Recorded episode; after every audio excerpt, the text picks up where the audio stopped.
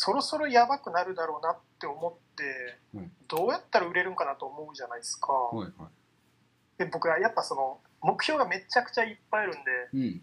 その車に集中しないとなってなるなるんじゃなりますよね多分、うんうんなのでその他の目標あるじゃないですか。うん。うんあの前の月に全部達成しとけばいいんじゃないかって思って。なるほどね。順番にやっていくってことね そうそう同時にじゃな。くて僕あれですもう。10月の目標大体9月とかの20日とかでもう全部やっちゃうんですよ。でも10月の目標全部達成しててあと車の販売だけみたいな。ああいいですね理想的な。で9月の20日まではマジで死にそうになりますその。うん。で9月の21から30ぐらいまではすごい心にゆとりがあ あるって感じなんですけど。営業あるあるですね。そうそうそうすすごいきつかったですね本当に。23日集中してその車検とか点検をうん。全部ようやく入れていくって感じですね。次の月のバーって、多分それを伝えれると多分売れるようになるんですよねやり方。そうです。だからき今聞いててやっぱりその辺の営業スキルみたいなものを教えてあげるのがなんかすごい刺さりそうな気がしますね。そうですね、うん。うん。でこの前僕はダイハツの店舗行った時に、うんうんまあ、普通に入っちゃダメなんですけど普通に事務所入ってあの 目標とか見てたんですけど不法侵入したんですね。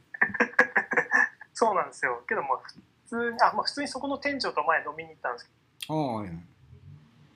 どなんか目標とかもめっちゃ低くなってたんですけどああまあまあ、あの世知がないですからね。N N6 っていうのがあるんですけどうん。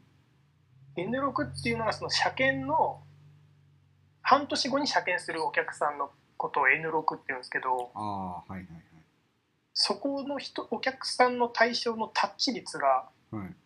なんか2割ぐらいしかなかったんですよでぼ僕大体僕は大体100なんですけど、はいはそのみんな 2, 2割とかでその店舗いはいはい。やる気なさすぎだろうと確かに。ででその N6 って車検半年前なんではい。大体入れ替えか車検を検討するんですようんうん。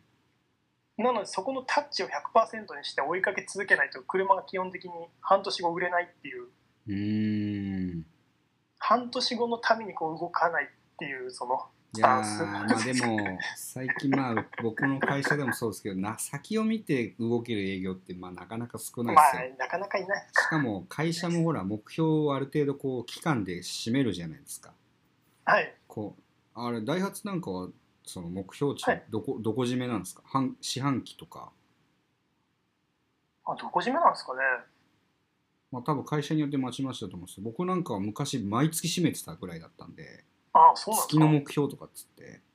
でそうするとやっぱり月の目標達成することに追われて2ヶ月3ヶ月先の動きってなかなかできないみたいなやっぱ実情なんですよね。うんなるほど、うん、かといってねまあそうなりますよね。年間目標にするとだらけるしとかいろんなこう問題がこうあって、そうですよね。うん、年間は遠すぎますもんね。遠いんですよね。だからやっぱりそうなるとある程度その数字のマネジメントをする人が管理してって進捗を追ってとか、である程度計画練ってってやっていかないと絶対こけるので。そうですね。うん